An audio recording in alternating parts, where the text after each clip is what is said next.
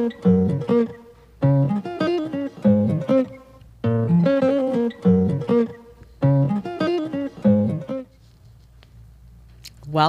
welcome, welcome back. It's good to be here. I was feeling a little 80s today. I walked in. I know Tyler looked at my blue eyeshadow and thought, hmm, what's going on there? So it turns out there's a downside to watching Stranger Things. Uh, by the way, if you're not watching Stranger Things, it's are you watching Stranger Things, Tyler? I finished uh, all the episodes in season four so far. It's amazing. I love that show. It did this particular season. First of all, two complaints right off the bat. Why does it take six years for them to film a new season? You have me on the edge of my seat, people at Stranger Things. Super excited, and then I have to wait a decade to see the next one. That's a problem because I forget what happened in the last episode, A. Um, the other problem was this season started a little slow, but it gets good. So for those of you out there who are like, I don't know, it gets good.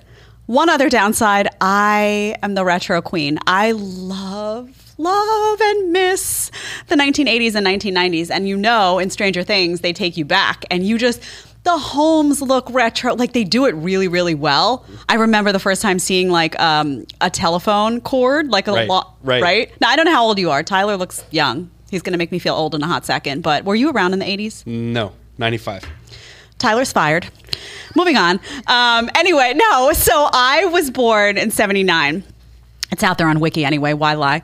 Um, I, plus, I kind of like it. Then people say, "Oh, you look great for your age." Anyway, I was born in '79, and I was really young in the '80s, so I'm more of a '90s kid. But when I was in college, we used to go to a place called the Culture Club in New York City, where it was just like you went there and you partied to like there were like blown up pictures of Madonna and Cyndi Lauper, and like it was amazing. So if I could hop in my DeLorean and go back in time right now, I would. Back when things were simple, times were simple before all this technology ruined all of us. I'll get to that. But um, if you're looking at the blue eyeshadow and you're like, Jed, what's going on there? Just keep in mind two things for the show. I do my own hair and makeup. So sometimes I'll show up done. Sometimes I'll show up with a baseball cap because Hartley decided not to sleep the night before.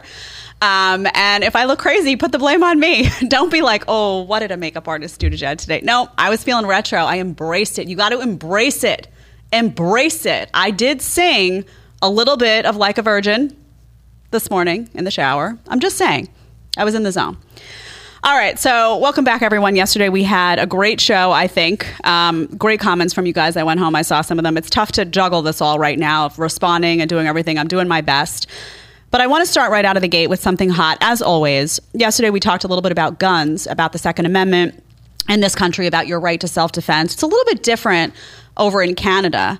And I was looking around, I saw some stuff this weekend from Prime Minister Trudeau, who I also call Bully Trudeau. Remember when he bullied the uh, the nonviolent truckers in Canada who were fighting against the vaccine mandate? Remember when he went into hiding too? Yeah, went into For like hiding three weeks. yeah, he was afraid. He was afraid that there were going to be, you know, what was going to go on. And then he decided that, like any true authoritarian bully, he was going to lock the bank accounts of those who were contributing to the truckers. So, you know, Trudeau knows zero about freedom, cares zero about freedom. And like all bullies, he had a little bit of something to say about the Second Amendment, both in the United States and in Canada. So if you have that clip, let's run that clip and then we'll talk about it. and there are debates, and we have a, a, a culture where the difference is guns can be used for hunting or for sport shooting in Canada, and there's lots of gun owners, and they're mostly law respecting and, and, and law abiding.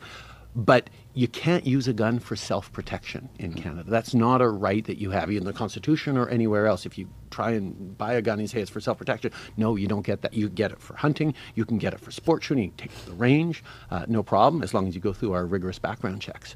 But there's a difference around the culture. And one of the things that we're seeing with the debate in the States is you get more and more of the American style, you know, right to carry, self defense arguments filtering up through through the uh, you know the, the usual more right wing communications channels. Yeah. Oh, the American style freedom fighters. They really make his blood boil. He's an insufferable human. I don't know how else to say it. There are some politicians that you just disagree with, and you're like, you know what? They may be a fundamentally decent person. I just see the world differently from they do, uh, from the way that they do. This guy makes my skin, I feel like I have bugs on me. Literal bugs on me when I'm watching him speak. How unbelievably condescending Canada, I'm sure, is a beautiful place. The scenery, everything. I'm, I am very glad I don't live in Canada. I would be losing my mind under that guy for many reasons. But how unbelievably condescending to say to people, well, you know, you can have your guns for sport. You can have your guns for, you know, for hunting, but you're not going to have them for self defense. So if, if someone shows up at your doorstep to rob you, huh, sorry. I mean, can you imagine?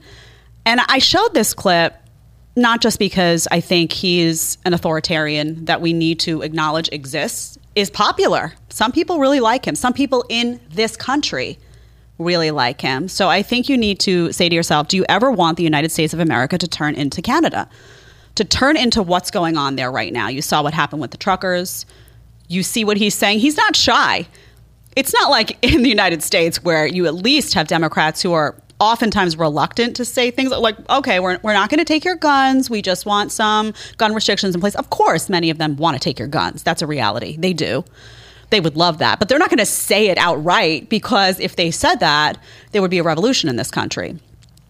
Um, he says it outright. Trudeau he just puts it right out there. Imagine the audacity to say that with a straight face and to just be like, yeah, you know, that American style freedom, it's just creeping up. Huh, you should be so lucky. You should be so lucky, and you have been so lucky. Many of us looked at those truckers in Canada and wondered, why aren't we doing that here? Why did it take something happening in Canada? Why are those people mobilized in a way that a lot of people in cities around this country should have been mobilized? Yeah, you saw protests here and there, but you didn't see that. We should have seen that here when those vax mandates hit. I was waiting for it. I was going to be out there, you know, with my sign, waving it around. It wasn't happening. I did go to a couple of protests, um, and I was grateful that they existed, but should have been bigger, should have been bolder. Regardless, if you don't want the United States to turn into Canada on issues like that, if you don't want an authoritarian like that to have that kind of power, speak up, do something. Don't wait until it's too late. Don't sit back and say, oh, you know what? I'm going to sit this one out. Now's not the time to sit it out. So that's just your reminder, your friendly reminder of what is capable of happening in this country if you sit down and shut up. It's possible. It's 100% possible. And I just want to remind you of that slippery slope because several years ago we were talking about Obamacare and we were talking about Tyler. You remember when we were talking about mandates? They were mandating that you had to have health insurance. And the mm-hmm. fight was like, no, you shouldn't have to have health insurance if you don't want to have health insurance. Now, we're talking about mandating an experimental vaccine. It's like you must get an injection. So that slippery slope, very slippery. Remember that slip and slide you went on when you were a kid? Yeah, that's it. And it's faster and faster and faster. That's all the time that I want to give to Trudeau because that's all the time he deserves. Well, re- real quick, do you yeah. think, do you think Canada is salvageable? He just won an election in 2021. I think yeah. he's up again in 2023. So I think anywhere, not anywhere. I think a lot of places are salvageable, but it depends on people. Mm-hmm. I I don't know what the appetite is there for resistance. You saw some of that with the truckers. I was grateful to see that. I don't know what segment of the population really is utterly disgusted with what's going on and how many people are angry and then how many people are just complacent. Right. So that I would need to, to have a greater sense of what's going on on the ground there. I know that here there's a lot of people that just kind of sit back but they pushed too far this mm-hmm. time. Right. They pushed too right. far because they came for the kids, right? So I think that I think this whole notion of pushback is really coming from a lot of parents. Right. It's like you'll you'll end, you'll endure, and you may know this as a parent too. You'll endure a lot of stuff, but once it gets to your kid, you're like, oh, you're no, leave my kid alone. Right. Right. I don't know if you feel that way. But. No, absolutely. And it's, I, I was going to mention this yesterday, but we, we, even talked about this today on, on Pat's podcast. Um, you're starting to see some companies push back. Do you remember a couple weeks ago, Netflix came out with the memo that says, you, you, know, you as an employee, you may not like all of the content that we produce, but we're still going to produce it anyway. Right. And they were the first to take a stand. Now, how long that lasts and whether other companies follow suit is, you know, another story. But like we talked about yesterday, you're seeing Daily Wire produce their own content. Mm-hmm. Netflix is standing up. These companies are they're starting to get sick and tired because it's affecting their bottom line. Yeah. So not just from the parents, but it's going to be good to see what what kind of pushback we get from corporate America.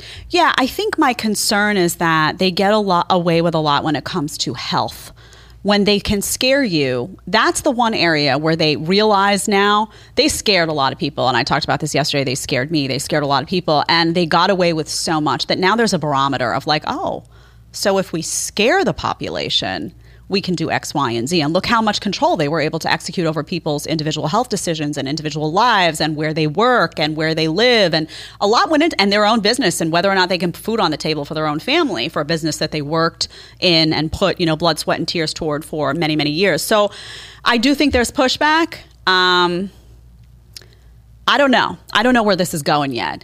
Uh, and I think the midterm elections are going to say a lot and I think the next presidential election is going to say a lot. But what I do hear are a lot of people out there that are like, "Wow, we we we were we sat tight too long," and now they're they're some of the loudest ones. The ones like me who were like, I was wiping down my packages on day one. We're some of the loudest ones. We're like, "Oh, you played me for a hot minute? Not going to happen again." You brought up the Daily Wire. I'm glad you did. We're going to go to that next. What is a woman?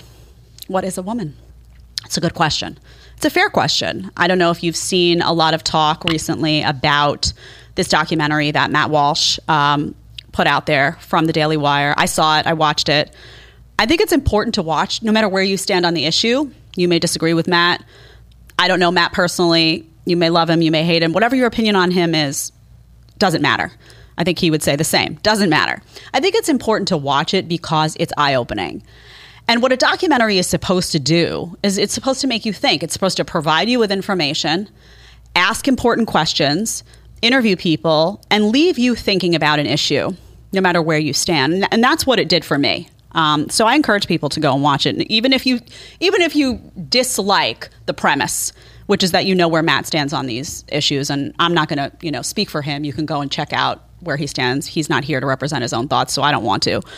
Um, but what's interesting that happened was is that you know in the film he interviews a whole bunch of people and he tries to get to the bottom of the very simple question what is a woman? If you're talking about you know the ability of a biological man to become a woman what is a woman? What is the defining characteristic? Can you tell me what that is? You get to the end of the film and no one has been able to answer that. No one who is suggesting that yes a biological man can become a woman is able to answer that. In fact there's a lot of defensive why are you asking? There's a lot of that that goes on parts of it are funny and whatnot. What I thought was interesting about it is that, and I didn't agree with everything in there. There were some things that I said, well, I don't know if I would have executed it that way. Or as a living, thinking, breathing, free thinking human, you're going to watch something, you're going to have your own perspective that you come out. That's the whole point. That's what they desired.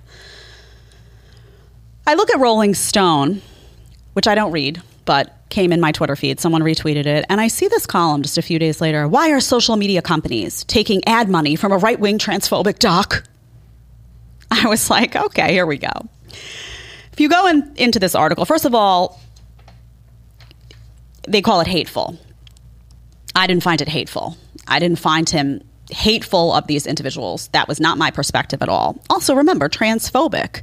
Is that the appropriate word to use? You know, is there a deep dislike? Is there a hatred of trans people that comes across in this film? You'll have to make the judge judgment for yourself. I d- I didn't find that either you have to be able to ask questions. The question is what what is a woman? Answer it. Just answer it. Give your answer. Give your perspective. That was the whole nature of this. Let's get to the bottom of what we're really talking about here. You read the article from Rolling Stone and it says this. The Daily Wire has bought ads on major social media platforms like TikTok, Facebook, and Instagram to promote the film. And so far, even though the documentary seems to violate TikTok and Meta's policies against hate speech, they, the ads stay up. So they're mad about this they're upset. This was an effort, obviously, to demonetize, to deplatform, to rally, you know, the woke cause, to say, I don't care if you've seen it. This is the talking point of the day. This is transphobic. We have to deplat. This is this is gaining too much traction.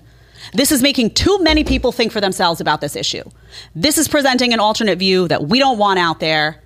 It's not a becoming look for the cause that we value and appreciate, we don't like it. Imagine if people did this for every documentary. You'd never see anything. You'd never learn anything. You'd never think. You'd have a whole segment of the you'd have the whole population actually that would be unable to think, which is what they want. I was going to say that's the point, right? That's the point. Yeah. A nation of robots. Yeah.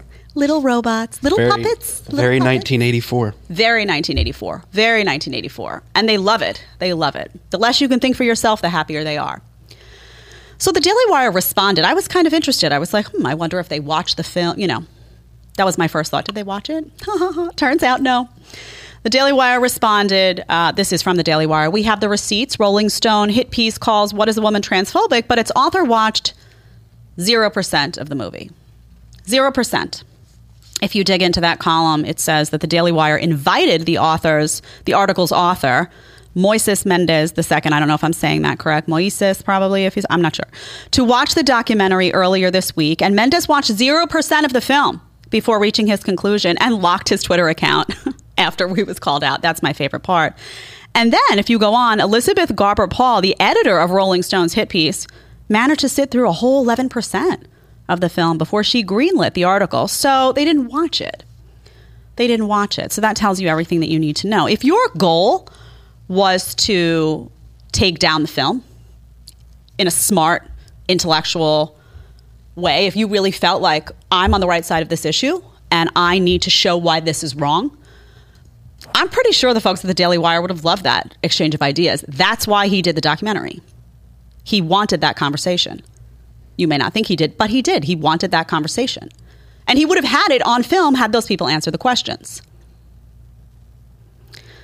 They didn't want, these people who wrote this article, they didn't want to have an intellectual debate about this. They didn't, or they would have watched the movie. They would have piece by piece. What I would do is I would watch the film and I would go down. This is wrong. Take notes and then come out with a really great article that refutes why these things are wrong. It says, you know, this is wrong because of this. This is wrong because of this. That's not there. This is just like, oh, it's transphobic. End of story. It's transphobic and it needs to be shut down. So that's lazy. It's boring. It's predictable. It's transparent. You're showing your true colors that you didn't you didn't care. You didn't care to watch it. So people out there if you're going to criticize something, my rule is always you can criticize whatever you want. You can have a problem with whatever you want. You can disagree with whatever you want. You may watch this movie. You may take my advice, go home, watch the movie tonight, and say, Jed, write me a comment and say, I hated it, and here's why. Okay. Fully entitled to that perspective. But you're not entitled to not watch it and then pretend you watched it and come out with a talking point that a whole bunch of people wrote that you then disseminate through media and all the little robots in the Stepford Wife movie follow through like little robots and they repeat it and regurgitate it and we're somehow supposed to take you seriously. No. You have to earn that. You have to earn the right to be taken seriously. This is not a serious piece. And I think, you know, this topic of gender, we're going to dig into this, um, not fully today, because I want to have some guests on. And a lot of you have been asking about guests. The guests are coming. There's some infrastructure that needs to be in place for the guests because I am not shying away from controversy. So let's just say that. We need some infrastructure. But um, we're going to bring some guests on, some key guests, and we're going to talk about this gender issue. It's an important issue. And it's it's a valid question, right? It's a valid question. What is a woman? What is a man? These are just important questions. You can have many different answers to those questions, but it's important that we that we ask them and that we're okay with having a discussion about what's going on. One of the topics that's kind of come off of this and been really really important is women's sports and what's going to happen to women's sports. You've seen a lot of coverage of Lia Thomas, um, the transgender swimmer who's been winning, um, beating out biological women. Very controversial. I saw an article in the Post Millennial, um, also over the weekend, that says biological males win women's cycling event, kiss while third place female. They mean the biological female cares for child. If you look into the article and read through that a little bit, it says Emily Bridges and Lily Chant, two biological men who identify as transgender, won the first and second place slots at London's Thundercrit cycling event on Thursday. And you can flip through. The third place went to the only biological woman in the photo. She's pictured holding her child and standing. You can see the picture. It'll show you. You can read on if you want to read these articles. So this is this is a legitimate topic of discussion. That's her. She's holding her little girl. Um, I don't know if they were on a platform. I don't know what's going on there um, that created that dynamic. I don't know. This is a legitimate topic. This is a fair topic. Uh, I am a female. I'm athletic. I didn't really get involved in competitive sports. I ran track in high school um, a little bit, more to clear my head than anything. I wasn't that competitive about it, but I had a lot of friends that worked their butts off.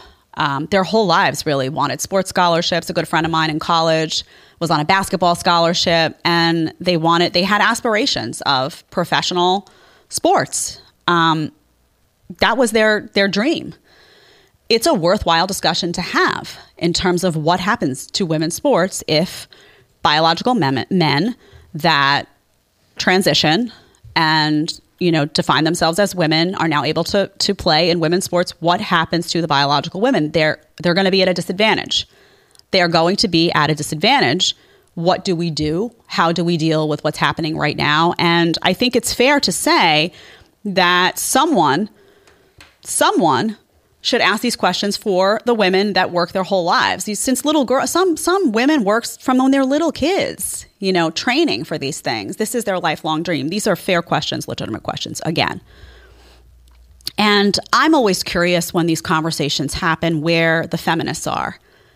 Because what I see is, is a heavy reluctance to defend women, to say, this isn't fair what happens if we wind up in a world where there are men's sports and transgender sports and the women get boxed out completely? It could happen. It could happen. What are women going to be third and fourth and fifth place?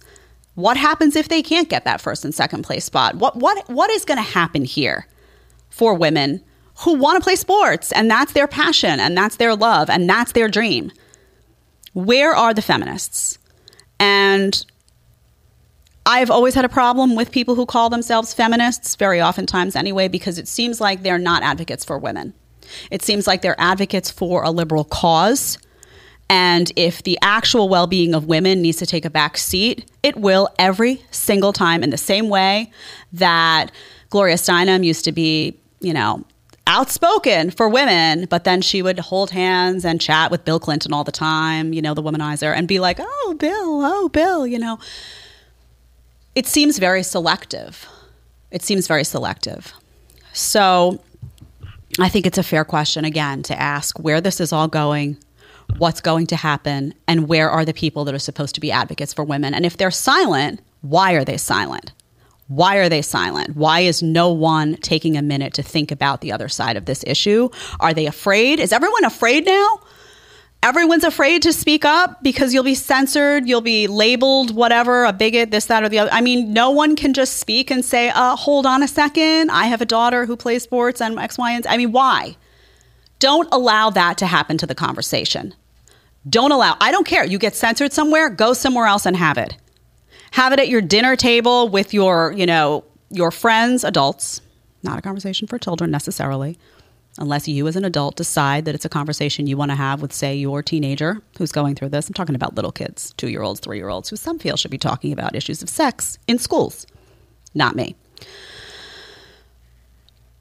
So I'm putting that out there as kind of a tease because we are, I find it horrific. Um, what Rolling Stone did just because they didn't watch it. And I find this this refusal to watch a movie before commenting, this refusal to actually voice an opinion because you're afraid you're going to be labeled something, it's not helping anyone. It's not helping the conversation. It's not helping any of us. It's not helping. It's not even helping your cause, frankly, because the second you tell someone, oh, I hated this movie and I didn't watch it, you look like an idiot. So now no one even wants to hear what you have to say. Now everyone's like, oh, well, they don't even care about what they're they're trying to defend, or they would have watched the damn film and they would have come out with counterpoints. So it doesn't help anyone, is the bottom line. And we're going to get into this more. That was a tease. And I know there'll be people who say, oh, Jed, don't cover this. It's too. No, I'm here for the controversy.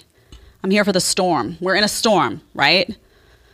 I'm not going to hide. I'm going to get my umbrella. Luckily, it's sturdy. Not always. Sometimes I fly off. You know, one time an umbrella in New York City, true story, lifted me right off the ground. Like Mary Poppins. Mary herself. Poppins floated right on up. I'm not that lightweight. I'm lightweight, but I'm not that lightweight. Floated right on off there. And I think I put out a request. Can someone make an umbrella that here in Florida? Let's put it out there.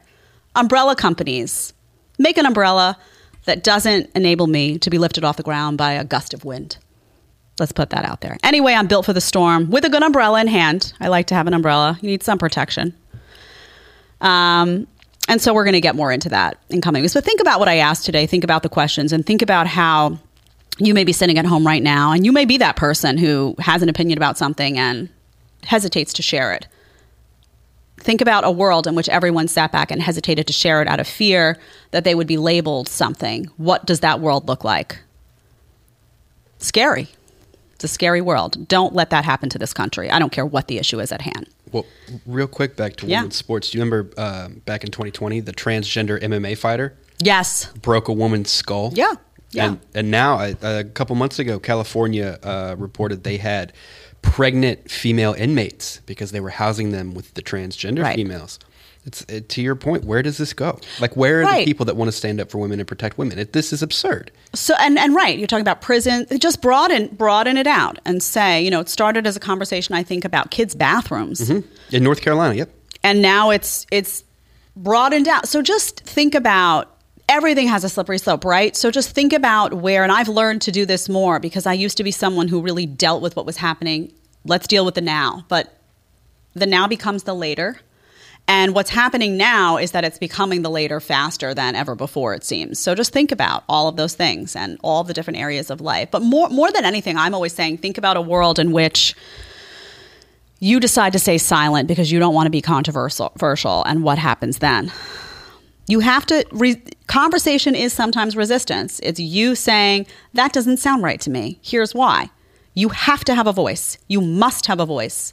This is not a time i always say this is not a time for cowards and it's not. Not on this issue not on any issue. Speaking of which there's a topic that came up that i'm particularly invested in. Um, this is interesting. This is not it's not strictly political, although I think there are political undertones to it.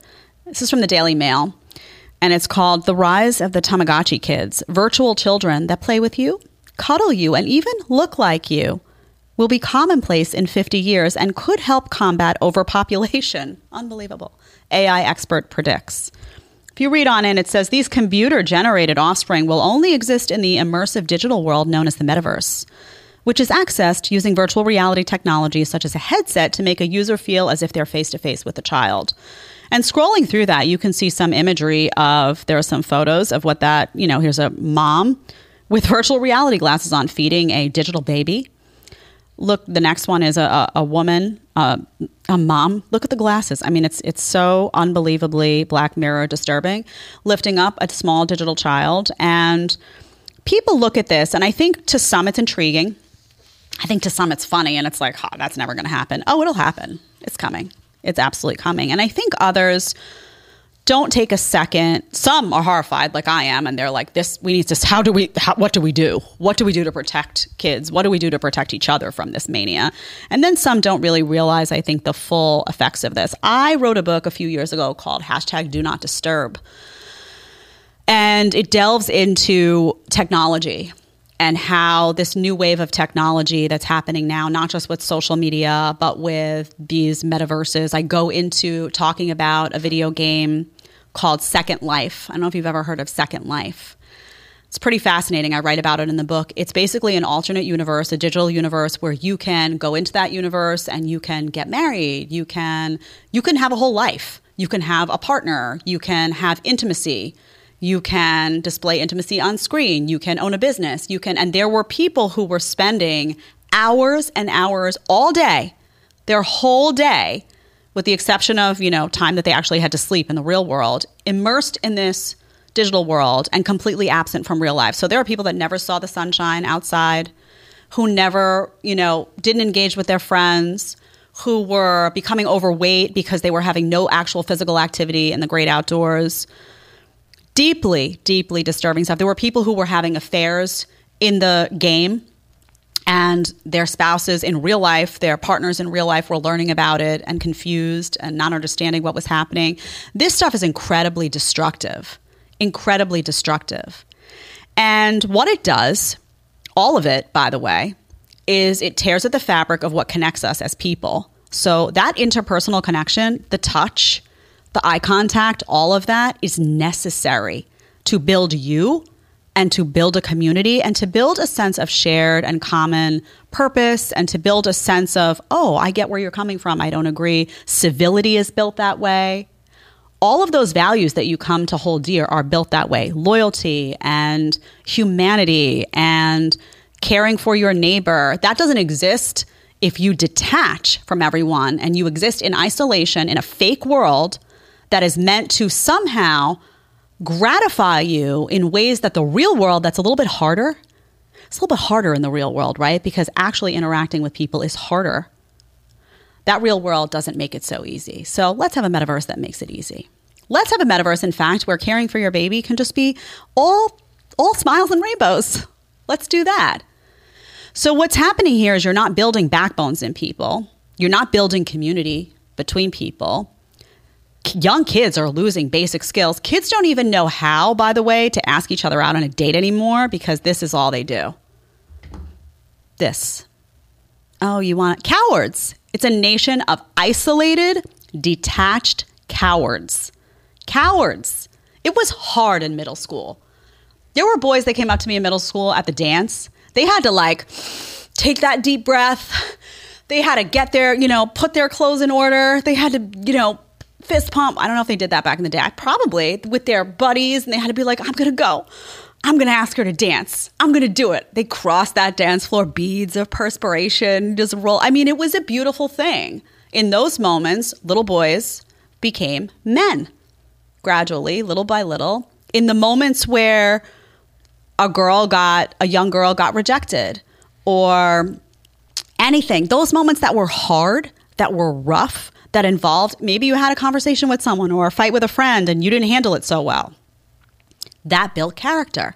That that that was a little small step toward you becoming a woman that could one day hold your head high and sit at a microphone like this and do this or do whatever you do at home, or walk into your hair salon that you own and be a boss that day, or walk into that hair salon and do someone's hair. And when they don't like it, handle that moment, which we all know can be really hard. Hairstylist, man, you got it rough. You got it rough. It's not easy to do someone's hair when they're displeased. I'm just saying. Whatever your job is in life, whatever you do, you built that character from a very young age. And a lot of these kids are not doing that now. And these people who create these video games and create these alternate universes, they would love for you to be weak. And first of all, they want to make money, right? So they need you to leave your real life and embrace this this metaverse so they can make money off of the off of all of this technology. So it's a money game. They also program a lot of these games and social media and whatnot to get you addicted. There's there's they actually um, study behavioral psychology and they go and study it and figure out how to program these apps so that you'll get addicted. So you're like a puppet. I'm sure they do that with the virtual reality games as well. So they need you addicted. They need you isolated. They need you like this. They need you abandoning real life and they need you weak. Why why you ask because a population that's weak is a population that can be controlled a population that's disconnected from other people is a population that can be controlled. What happened during COVID? What did they do? They locked everybody. You got to stay in your house. You got to stay in your house. You got to isolate. Had that not happened, and look at places where it didn't happen the same way, like in Florida, where people had a little bit, you know what they did? They talked to each other and they figured out that none of this made any sense. They recognized the shared humanity that they each had and they said, you know what, this isn't my enemy. This person over here that got a vaccine and I didn't. This is just a person who made a different decision. They want you control. They want you to be a puppet. A puppet. And this all this AI is all about that. It's all about that. And the, the antidote to this is community, is interpersonal, you know, relationships, is eye contact, is all the hard stuff, right? Because all the hard stuff builds you up as a person. So and be and be be not mistaken. This stuff will break up families. Um, it will create tension between kids and parents when kids like are like, oh, this is what's happening now. This is what I need to be doing. You already see kids. Ha- look at the obesity rate amongst kids now. One of the factors of that is is that they don't get outside. I played with like little sticks and abandoned, like I would go into like construction houses. I was a real tomboy. I would climb fences. I spent almost no time in my house. The little time I did spend with Nintendo was pretty boring. There wasn't a lot to do with the Nintendo back in the day. It's like Super Mario Brothers. You went in, you saw it, you conquered it, it was done. But what's going on here with these virtual friends you make who you don't know? Oh, your kid's talking to some virtual friend. Maybe it's a 60 year old. Maybe he's a little weird. You don't know. You enter this world the way they want you to enter this world, you're not going to be able to hand the, handle the ups and downs of a grocery store run. You're going to be a weak, fragile, isolated, coddled, protected. I'd rather live in the safety of the metaverse than the really hard real life person. And that is a perfect candidate to be brainwashed and manipulated and controlled. So, just so you know where this is going, parents, your kids want to play, get them outside. You also lose connection when you're in all this. And I know we're guilty of it too, right? Me, I'm guilty of it. I'm sure you're guilty of it. We're all guilty of it because this is the way of the world now. You're in this all the time, you lose connection to the ground outside. You ever heard of those people that do grounding? Do you know that? Oh, that they is? take their they take their shoes off, right? And they walk on the grass and Yeah. connect with the earth and Yep. People at home, do me a favor. You're by a beach, you're by some grass. Take your shoes off. Leave this inside. Do me do me a favor. Take your shoes off, take a deep breath, put your feet on that ground. If I sound crazy to you right now, so be it. Feel the difference. Take a break from this for two hours. I don't care what you have to do. You'll, you may be hyperventilating. When I first, I, I go through and do not disturb, by the way, my addiction to technology, and I was literally sweating. I was like, there could be a message in there that's important. There wasn't. It was my mom, like, as I said before, what kind of tomato sauce did you get from the store that tastes like, you know, family tomatoes? It was stuff like that. It'll wait. It will wait. Do it and tell me how you feel okay? Because you need to do it in order to realize that all this stuff being pushed on you is poison. You can do it in moderation. You can go on Twitter. We show you articles here. We're coming at you live right now. This is technology. This is but my perspective is not warped and I don't want to go into a metaverse to escape the reality of what could be a really beautiful life with ups and downs and lessons that build a powerful, strong human being who has self-confidence and is out to conquer. It's not happening in the metaverse. And I'll tell you what, you find your confidence in the metaverse, you take a step back and you walk into the real world, you're going to feel this big because you know in your mind that it's not real. All right. So, you know, they're trying to get to the point where they can download people's consciousness, con- consciousness to these uh, metaverses, and and you can revisit loved ones, right? If your mom passes away, your father passes away, a child passes away, God forbid. So, how long do you think until we get to the point that these people enter the metaverse to go see their mother every day or their father every day, and they never leave, and and we get to a point almost like a sh- social credit score where you then cannot see those family members unless you meet A, B, and C demand Right. right? And it's or if even if it doesn't go that far, the fact that these people will have it in their minds that they can, though the real life person is gone, they can still visit them in the metaverse, and then they have to leave. And it's you want to talk about a warping of reality, like you Right. said. It's it's people will never be able to cope. And also think about everyone's lost someone in their life, right? People out there, if you've lost a parent, if you've lost a pet, if you've lost, heaven forbid, a child, if you've lost a loved one, a spouse, whatever it may be, that grieving process is hard. It's painful. Um, it's filled with darkness at times, but you find a way to to go through it. Everyone does. You walk through it. You pick yourself up. Hopefully, you have the support of family or friends. Maybe you don't. Maybe you're at a point in life where you don't, and you only re- have to rely on yourself. You pick yourself up and you get through it. That person that comes out on the other side, what a warrior. Oh yeah, it's absolutely What a warrior. And that is the person that, when challenged in society by something as simple as a stupid mandate, says, I'm not doing that. I'm not doing that. That's not good for me. I'm not doing that. You pull that out of some you you change the dynamic and suddenly that person doesn't go through that experience or goes through it in a warped way, never gets closure, never actually has to conquer an experience or an emotion, no matter how difficult or horrifying that may be, you take that out of the equation, you're left with a much weaker person who doesn't feel like if the weight of the world falls on my shoulders, I'm going to squat and press it out. So just think about what's behind all of this.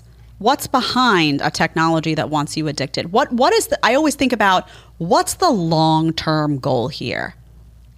And the long term goal is to have more people who flock to that stuff because they're afraid of the real world. Mm-hmm. Fear is a weapon. They're afraid. It's scary. It's hard. It's difficult. It's too challenging. It's too much. Breakups. Ugh, I don't need that. Let me just go get a girlfriend in the metaverse. It'll be simpler. Seriously. Um, lasting ramifications. And just if you don't care for yourself because you say, you know what, I'm not going to do that stuff. I'm already past that. I'm past that age where that's appealing to me. I'm telling you, I want to get in a DeLorean and go back to 1985. So this is not my zone. But I have a child, and he's two and a half, and he's growing up in a world where, let me tell you something, my kid, true story, my kid doesn't use, we don't have an iPad for him. Okay. He has very minimal contact with TV, He watches a little bit of Curious George. He loves it. He thinks he's a monkey. We'll get to that. We got to that late last year a little bit. My husband's at home, like, oh, there's a fun, fun joke in there. Jeremy, I'm not telling your joke. It's not that funny on air. Just letting you know. Anyway, my child very rarely gets my phone. When we were driving from New York, we drove here. I drove from New York to Florida because I refused to mask my two, two year old. I was like, it's not happening on an airplane. It's not happening. I'm not masking my two year old. It's child abuse. I'm not doing it. So I drove here.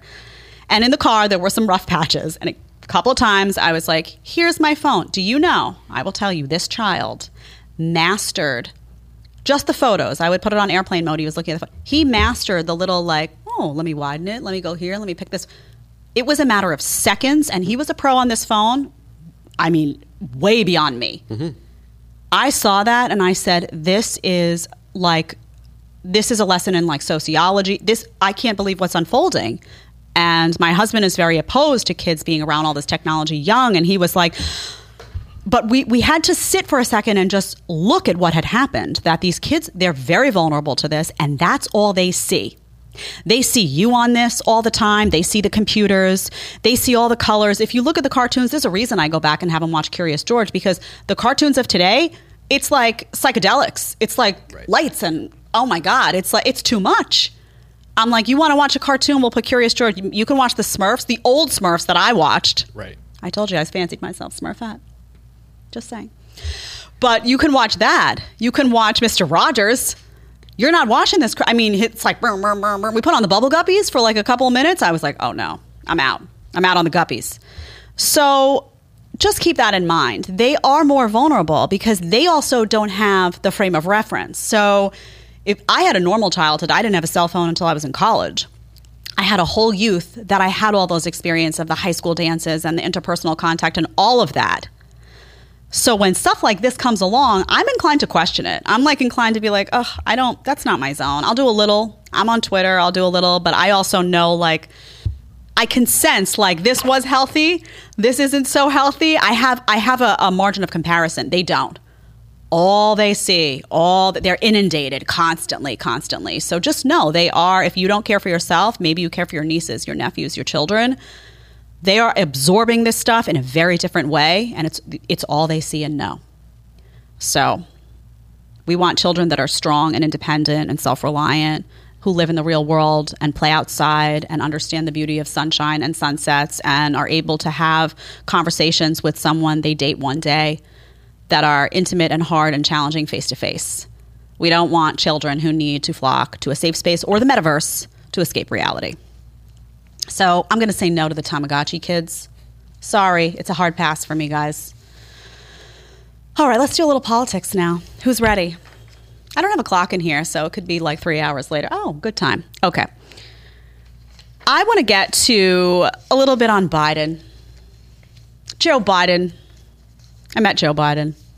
He was lovely. He was very nice to me. Um, was a different Joe Biden back then. I don't I don't recognize this person right now. Um, he's he's he's changed in some ways, in many ways. Regardless, didn't know him well back then. I met him. I was on the View. I interviewed him, but I something is is different. Something has changed. Did he sniff your hair? He did not sniff my hair. I think he said something to me like, I'm a fan. I'm a supporter, even though we disagree, or something silly like that. Everybody says. That's, All Democrats say that to a conservative. They're like, "Oh, I'm a yeah, you know, I'm a even though we disagree, you know, something like that." He said. I'm not quoting you, Joe, with something that I remember I told my mom about. My mom will remember. She remembers everything. She's right now at home, like texting. Quote: This is what he said. Don't misquote the president. That's happening right now, live from the Bila House by the well, not anymore. Never mind. I was going to crack a joke. Sometimes it's just not that funny, Jed. Tyler's like, Jed, you're not a comedian. Stop trying to be one. All right. My my girl thinks you're a hoot. She texted me yesterday really? after she goes, Jed is a hoot. I'm only funny by accident. So That's okay. I if I ever had to deliver comedy, every joke would fall flat. I'm funny by accident usually when I'm doing something that makes fun of myself because I'm a hot mess. It's clear. Look at my hair. Need I say more? Need I, I, I warned you about the humidity. So people at home that are like, embrace it. I'm Sicilian. Humidity does this. It's passionate. It's exotic. That's what I go for. All right. Daily Mail. Daily Mail. To say our country was on the right track would flagrantly depart from reality. Top Democrats say Biden should not run for reelection in 2024. Interesting. Interesting. Top Democrats across the country said President Joe Biden should not run for reelection in 2024 as they expressed worries over his current leadership and age. Nearly all 50 Democratic officials interviewed by the New York Times feared a Biden reelection campaign would not help their party against Republicans, who are expected to make sweeping victories in the coming midterms. Of course they will. Of course they will. They'll make sweeping victories because of the mandates, because why? Because the country is falling apart and people aren't blind. That's why. Because when you can't afford to put gas in your car, no one is going to be able to convince you, no, things are great. Everything's fine, but um, I can't put. Ga-. No, it's fine. No, you're not going to buy it. You're not an idiot. You're not an idiot. So, first of all, I don't want to say this is good news from Democrats because Lord only knows who they do want to run instead of Biden, and it could be somebody way worse, in my opinion. Like, what was Kamala? Is that who we're talking about, or like AOC, or like what? what like what? That style, not AOC herself, but that style Democrat. I don't know. So I don't care about that. But what I do care about is one, there is an acknowledgement that he's doing a bad job. He's doing a terrible job. Um, and I, I'm just curious, people at home who, who are thinking about this what is going to be the reelection strategy here? And we can talk about this, Tyler, too. Like, what what is that going to be? I mean, I was thinking like, oh, love inflation, reelect Biden. Want to hunt for baby formula? Reelect Biden. I mean, things are just not. And I'm not saying Biden is responsible exclusively for all of these things, but things do not look good right now. Want a forced injection or lose your job? Vote Biden. Want to pay 10k for a gallon of gas? Vote Biden. I mean, what what? The slogans write themselves. I mean, look at what's going on at the border. It's a disaster. It's a disaster. So much so that I have people who friends who live in Texas that are like, I don't know, man. What's going on here? If they're not going to take this seriously, I'm going to pick up and leave. Who live by the border, southern border. Oh, mask your two year old endlessly? Vote Biden. I mean, what what are the positives here? Really. If you look at the last however long he's been in office, it's actually not that long. It's shocking the damage that has been done. Not only that, people in these liberal cities are also saying, I don't know, man, this isn't looking so good. You know, it's fine when we're talking about woke politics and academia and all that. Oh, maybe I can get on board with that. But like, if I can't walk my two year old to school without worrying I'm going to get mugged, I don't know, man. Maybe I'm out on this stuff. So I'm curious what the strategy is going to be. And I always love talking point driven people that come out and, you know, they'll have some ridiculous, like, you know, I don't know, Build Back Better part two. And something, right? Build Back Even Better. Or they'll, like, Trump will say something and they'll twist that and make up a slogan that sounds dumb. I don't know. And I don't know who's going to run against Biden, but people know better, right? I mean, you know, you're sitting at home right now and you're like, I'm not going to be able to be convinced that things are good when I can't afford X, Y, and Z, when I have to like get a second job and I can't, when I've been out of work for X amount of months because I didn't get a vaccine and he encouraged these mandates. So, like, you're not going to be able to convince people otherwise. So, I'm curious, Tyler, like, what are they going to do? Um, so one thing that we didn't mention was that we left behind $84 billion worth of military equipment in Afghanistan, which we have not seen the ramifications of. Mm-hmm. So that's still to come, I think. But I'm actually, so I think you're right that uh, Republicans are going to win the House and the Senate in 2022. Yeah. I think it's going to be a sweeping landslide. To be honest with you, I don't think it's going to make a difference. I'm not excited by Mitch McConnell. I'm not excited by Kevin McCarthy. I'm not excited. Nobody is. Just It's the Uniparty. Yeah, nobody is. I, you know, I'm excited that you're seeing people like J.D. Vance and Joe Kent and uh, uh, Blake Blake Adams, I think, out of mm-hmm. Arizona, who mm-hmm. the the Peter Thiel companion. I mean, you're seeing a new faction of the Republican Party, the Conservative yeah. Party. But as far as 2024 goes, I'm actually deeply worried. Um, I don't know if Trump can win re-election. I don't. I think Trump is tricky. Yeah, I, I, the country saw what he did in 2016, and, and, and not so much what Trump himself did, but what happened the Yeah. Trump effect, what it did to the country, right? My biggest fear is they're going to run Michelle in 2024 because they have a huge opportunity. If they run the right person, they could blow Trump out of the water. No, Mm-hmm. I don't think. Michelle wants that job. She could, would she be a contender? I mean, would she blow things up in a different hundred percent. People love her, and and part of the part of winning is you're beloved, right? Right. People loved. They liked Obama. They wanted to sit and have a coffee with him, and that was most of what was going on there. They really liked him. They thought he was a genuine guy. He was likable. They liked the way he conducted his interviews. I think you bring up two two important points. One is that first of all, no one no one cares about McConnell. Right. You know, no one. th- These these GOP establishment leaders, they're disappointing over and over and over again. I got involved in politics when the Tea Party was rising up. And what I loved about that movement was that it was driven by people. And that movement, you know, as a reminder, was not a backlash against Democrats. That was a backlash against Republicans who were not doing their job Right. who were not caring about the debt. You know, it was the Mike Lees and the Rand Pauls who were like, I'm sorry, we can't afford that. Um, debt was a big issue. The deficit was a big issue. Low taxes was a big issue. Of course, they were painted as violent, and I went to those rallies. I didn't see any of that ever. I saw a lot of patriots. I saw a lot of people who were unhappy and holding government accountable. I didn't see any of what was the media claimed was happening. Well, it's projecting. I mean, that all came from Occupy. Of course, I was in New York with Occupy. raging. Occupy was Yep. throwing the feces. Occupy was beating. Yep. It's the same with the BLM protest. Oh, It's yeah, we- always projection. I was in New York City when the Occupy tents were downtown, and there were like rape tents. Right. And it was horrible. It was it was really horrible. It was filthy. It was horrible what they did to New York City. Really d- disgraceful what was allowed to go on. But what I don't know what's going to happen in 2024. What I will say to Republicans is I think Trump is can be problematic in many ways. You know, there are people who've already made up their minds about him one way or another and that's you know, he's not new. He's done great things, he's done things people don't like. Some love his demeanor, some hate his demeanor.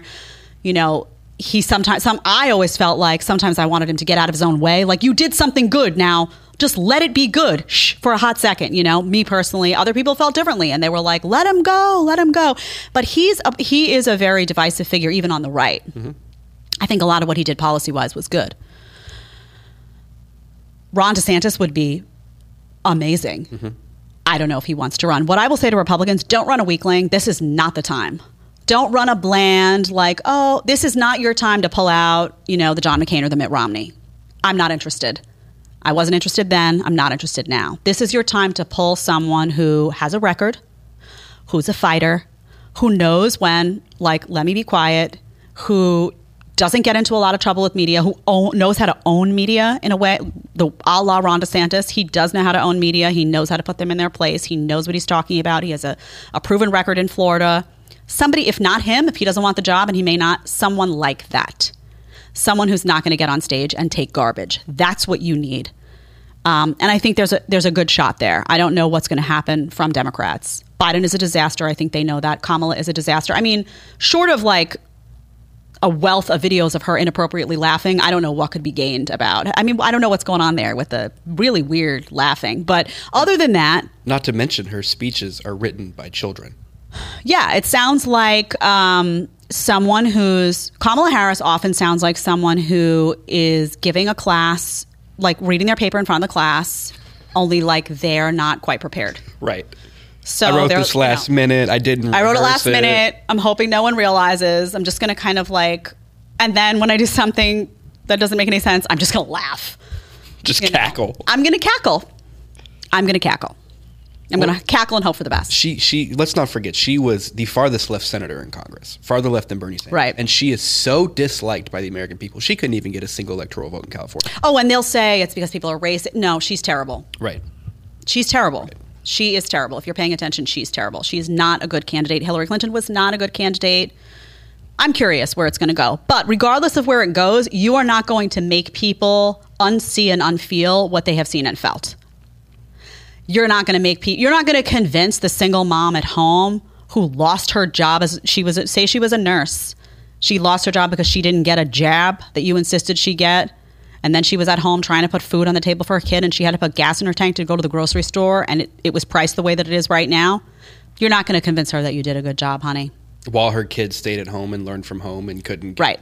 Babysitting from the school essentially that was locked down with her for two years. Right. It's- While the child had to be go through remote and then when did go back into school had to wear a mask. Right. Right. You're not going to convince that person that you've done a good job. I'm sorry. Good luck. Good luck with a fancy slogan, Build Back Better 2. Good luck. You better have a lot more than Build Back Better Part 2 in your back pocket because you're going to need it. That's this is an interesting question though. I mean, because this this keeps popping up. Do they have anybody? I mean, do they have legitimately? I don't know. Who are they going to run? Chest feeding Pete, Beto, who eats dirt. I mean, Kamala is awful. Elizabeth Warren is Mm. awful. Bernie's too old. And he, in Bernie's uh, defense, even if he did run, the DNC wouldn't let him win. No, no, they already, they already, you know, Twice they ran him out. yeah, they already wrecked his campaign a couple of times. Like, oh no, you're not the guy we want. Sorry, Bernie, sit this one out. I don't know. I don't know who they have. I think their bigger bigger problem though is policy. I really do because no matter what that figurehead is right now, they have to deal with reality, and reality for them sucks mm-hmm. because reality for a, a lot of Americans sucks, and a lot of it, not all of it, a lot of it is because of their policies. So I want to close out today with something I really enjoy. Tyler's like, oh no, it's coming. It's coming. I don't even know where the article is. Do I have it? I may not even have it printed. But Tyler has it, so we're all good. It's amazing. There is a woman out there who is sexually attracted to airplanes. And she wants to marry a toy Boeing. Can we scroll through, Tyler, to some of the images? Because it's truly remarkable to see. This is a real story. This is from the New York Post. Look at what's happening here. There's a bit of intimacy that you can see. A hug. Yep. Wants to marry the airplane. Look, there she is. Carry on. You can carry on. I don't know if there's. Oh wait, the. Boeing is named Dickie. The Boeing is named Dickie, which um, I'm not going to go there. I'm not going to go there. Ty. I know you want me to. I'm not going to go there, even though you're you're you're beckoning me forth. She Um, she identifies as objectum sexual. I tell you. Oh, Yeah. there you go. There it is. Okay, so there. There's a lot going on there, is all I'm going to say. For a second, wow, I was confused. I thought that was legs. It's not. It's the wings of the plane. I was very confused. This is what happens when the article doesn't pull up on my computer. So, listen. Um, first of all, this is fascinating to me. Uh, I've never met a person who was attracted to an inanimate object in that way. I find it interesting that it's an airplane. We had a little discussion about this before the show. Does it matter if the plane is filled with people? Does that complicate matters? What if you're attracted to some of the people on the plane but not others? I don't know. Is she talking about a real airplane? Like, is it only a miniature airplane? Is it a life size airplane? There's a lot of questions I have. Can you be attracted to an inanimate object? Is a fascinating. I would love to talk to someone. Robin Booking, can you hear me wherever you are? Let's get someone on. Audience is like Jed. No, really. Imagine talking to someone that is attracted. I would like to know how does that wedding go? How intimate does it get? And what does that look like? Audience at home, you know you want to know. I may be the one saying it and embarrassing myself right now. Tyler is like, but you know you want to know. I need the details. Tyler does as well. What do you think, Tyler? Is this real or is this fake? Is this just a, a plea for attention, or do you think there are people out there? Well, I, I think it's a plea for attention, certainly. But I also think people are cuckoo bananas. Yeah, and that brings up another point. Like, I'm a live and let live type of person. I've said that before. I'm like, hey, you know what? You want to you want to marry an airplane. I don't know if you can even make that happen, but you want to bond with an airplane in ways that maybe I don't want to. You do you. But at some point, um, we do have to say, like, is this a mentally well person? What's going on here? And where we talk about slippery slopes and that, I don't know where this lands. I'm scared to ask. No pun intended. Exactly. Scared to ask where it lands. Scared to ask what comes next. Scared to ask what other objects could be. Think about it. Or don't. All right, I need to get. Do we have some comments today that you can share? Sure, let's take a look. Do we have some questions? Real- you guys sent, by the way, I think I got a lot of feedback, by the way, um, yesterday from people, Jason included, who really appreciated that I devoted some time in the first part of the show to answering questions. Um, I sometimes forget that the comments are there, but I think it is important to go back and forth. I think it's important for you guys to know that you can get in on the live chat, you can ask, you can comment, and if it's cool, I may bring it up. It might spur more discussion. Sometimes the comments spur more discussion than the articles, and that becomes an even better show. If you have anything, you can let me know. Yeah, Feel so free to interrupt me. uh, we've got a few here. Uh, yeah, let's see what we got. the garbage monster says channel's booming and she's smarter than you. Uh, uh, to you, you call I'm smarter than who? You're most people, I Oh, imagine. well, there you go. Um, let's see, what else do we have here? Uh, Juliet Knapp, Julietta Knapp says people are unfortunately no longer taught how to think or how to do constructive criticism. I don't always agree with you, but your approach resonates with me. I appreciate that, and I think I think also that's because in school you're not taught how to think anymore. That's absolutely You know, I, it's funny. I, I that reminds me of a teacher I had when I was young. I talk about this in one of my books where we. I later found out we agreed on almost nothing, but she really challenged me to think and to figure out what I what I liked, what I how I felt. That happens very rarely these days. Um, you know, and I used to think it was a talking point, oh, indoctrination in schools, until I actually got into one of those schools and was on the other side of the teaching desk, and I was like looking at what was going on to my right and left, and I was like, oh, this is actually incredibly problematic, and it's your taxpayer dollars oftentimes to send your kids to public school. So yeah, that I appreciate that. Um, by the way, I love all you guys. I love the people who like what I say. I love the people who don't like what I say and challenge me. I love it all. As long as you're a thinking person out there, I want you here spending this hour with us. Uh, Kathy says your hair looks great. Oh, thanks. Uh, Scott Miller said Republicans will make huge gains in the midterms and then do nothing. Great point. Oh, Right. abs- okay. You are 100% right. And we'll end the show with that one today. It's not just about winning. You are right. You are right. Make huge gains, and then what? Then we get Mitch McConnell. Oh, the compromiser, and she. Oh, I don't need your compromise. I don't need it anymore, and I know that will create controversy too. There's a lot of people. I, I was on the PBD podcast a few, a couple of weeks ago, maybe it was a week ago, with Nikki Fried, and she was talking about how you know Republicans and Democrats need to sit down and I was trying to say that all made sense to me once upon a time where I used to say, you know what, let's all just sit down. In fact, I used to be the biggest advocate where I was like, you know what, I'm going to go on The View. Because you know what, someone out there is going to hear what I'm saying. It's going to reach someone. And then I realized that the people on the other side oftentimes would knock me in the kneecaps in two seconds if they had the chance and knock me out. And did. When I had a different opinion on a vaccine mandate, guess what? I was labeled misinformation and the segment was done. In the same way, you know, Mitch McConnell's, and I remember John Boehner. Oh, the John Boehner days. Orange Man, remember that? Always looked orange. I, am still not sure if it was makeup or what was going on there. I don't know. Self tanner gone wrong. Something happened. Regardless, they were always ready for a compromise. And Republicans are always ready to sit at the table and compromise. The left doesn't want to compromise, and they don't. They say, nope, we're going to dig our heels in. And when things unfolded this last year, and I realized they were going to shut businesses down and they were going to force you to get an injection, they were going to force you to put something into your body knowing nothing about your medical history and not caring, not caring about your medical history, not caring about why you didn't want it, not even caring. It didn't matter.